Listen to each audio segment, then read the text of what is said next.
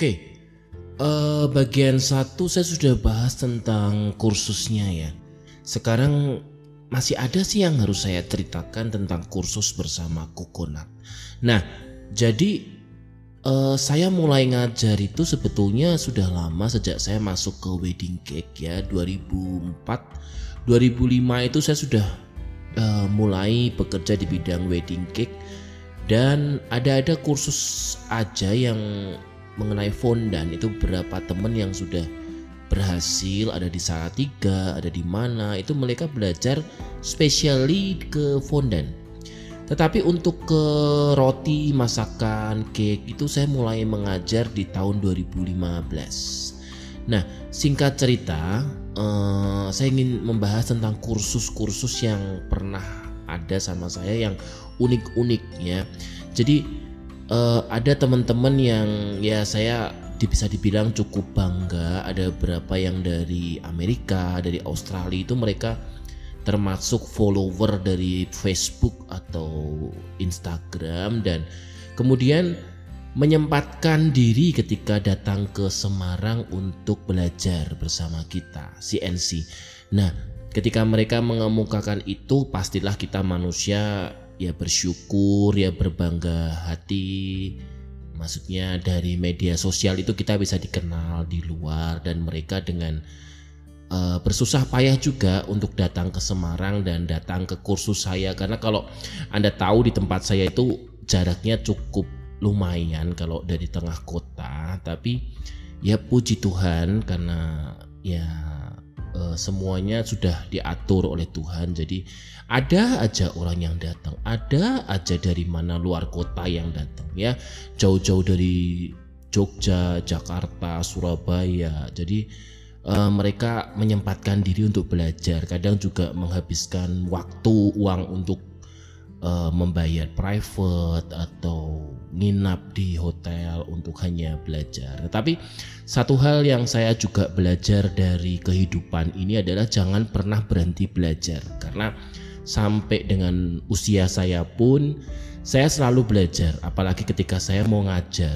Jadi saya tidak pernah merasa bahwa wah aku sudah expert aku sudah hebat. Enggak enggak. Karena seiring waktu seiring usia kadang kita lupa kadang kita teknik keterampilan tangan juga kurang ya. Jadi kita harus juga belajar dan belajar terus.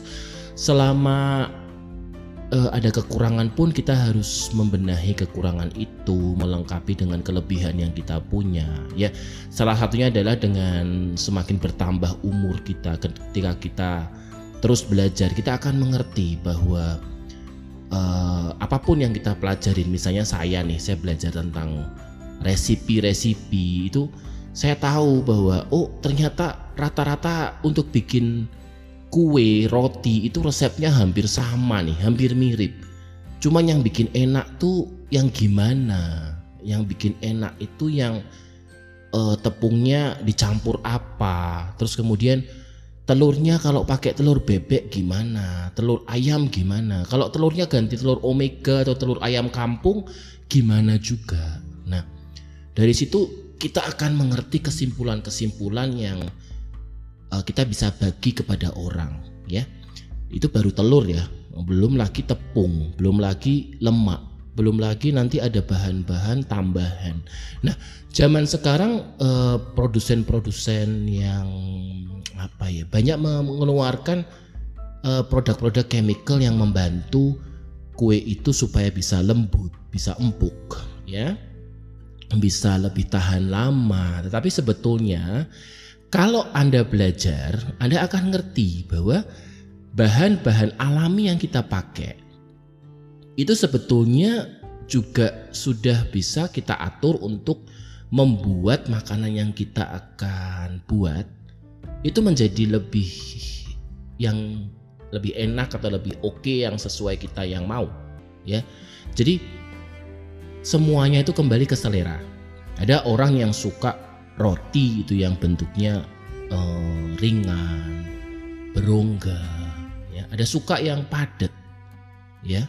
Begitu juga seperti bakpao, ya. Itu juga ada yang suka yang uh, lembut, putih. Tapi ada juga suka yang masih kayak model-model mantau dari negeri Cina gitu yang kalau digigit itu mawur gitu orang bilang ya jadi bisa jadi semuanya bisa kita pelajarin kita akan mengerti mengenal bahan ya terus kemudian komposisi dari yang tadi saya bilang dan yang paling pasti lagi adalah uh, saya ingin memberikan satu tip trik kepada teman-teman ya tip trik ini gratis nggak usah bayar jadi yang tadi di version pertama saya bilang jangan pernah berhenti berusaha, tetap berkreasi. Nah, kali ini saya akan bicara soal ketika Anda mencoba untuk berkreasi, jangan berpikir untuk mempunyai alat yang mahal dulu, alat yang keren dulu. No. Anda lihat dulu yang Anda punya apa di rumah. Kalau Anda hanya punya kompor atau wajan, itu Anda juga bisa bikin produksi pancake misalnya. Ya atau anda bisa beli uh, wajan yang ada tutupnya. Anda bisa bikin atau martabak manis bisa. Atau anda bisa juga bikin pukis anda bisa bikin cara bikang. Jadi tidak ada alasan untuk aku tidak punya mixer aku tidak punya alat apa pun aku tidak bisa kerja nah yang saya ingin berbagi adalah zaman sekarang pekerjaan itu susah pekerjaan itu sulit ya jadi ketika Anda punya kesempatan untuk belajar tentang menjadi entrepreneur, menjadi seorang pembuat kue, ya jangan malu. Ya cowok bikin kue malu, nggak bisa. Justru yang saya lihat cowok-cowok itu yang di luar negeri itu yang jago-jago yang cowok yang bisa bikin kue ya jadi pengajar-pengajar itu banyak kan cowok kalau cewek ada tapi beberapa aja jadi uh, Jangan pernah bilang bahwa pekerjaan dapur itu hanya pekerjaan wanita. No. Kalau saya dulu sekolah perhotelan itu rata-rata 80-90% laki, cowok ya. Yang 10% cewek, wanita. Dan ketika saya juga masuk ke dunia industri juga cowok-cowok yang menjadi leader, menjadi tim work itu cowok semua. Jadi uh, buat adik-adik buat teman-teman ya yang pengen belajar tentang roti, cake, pastry ataupun Anda cowok, jangan malu.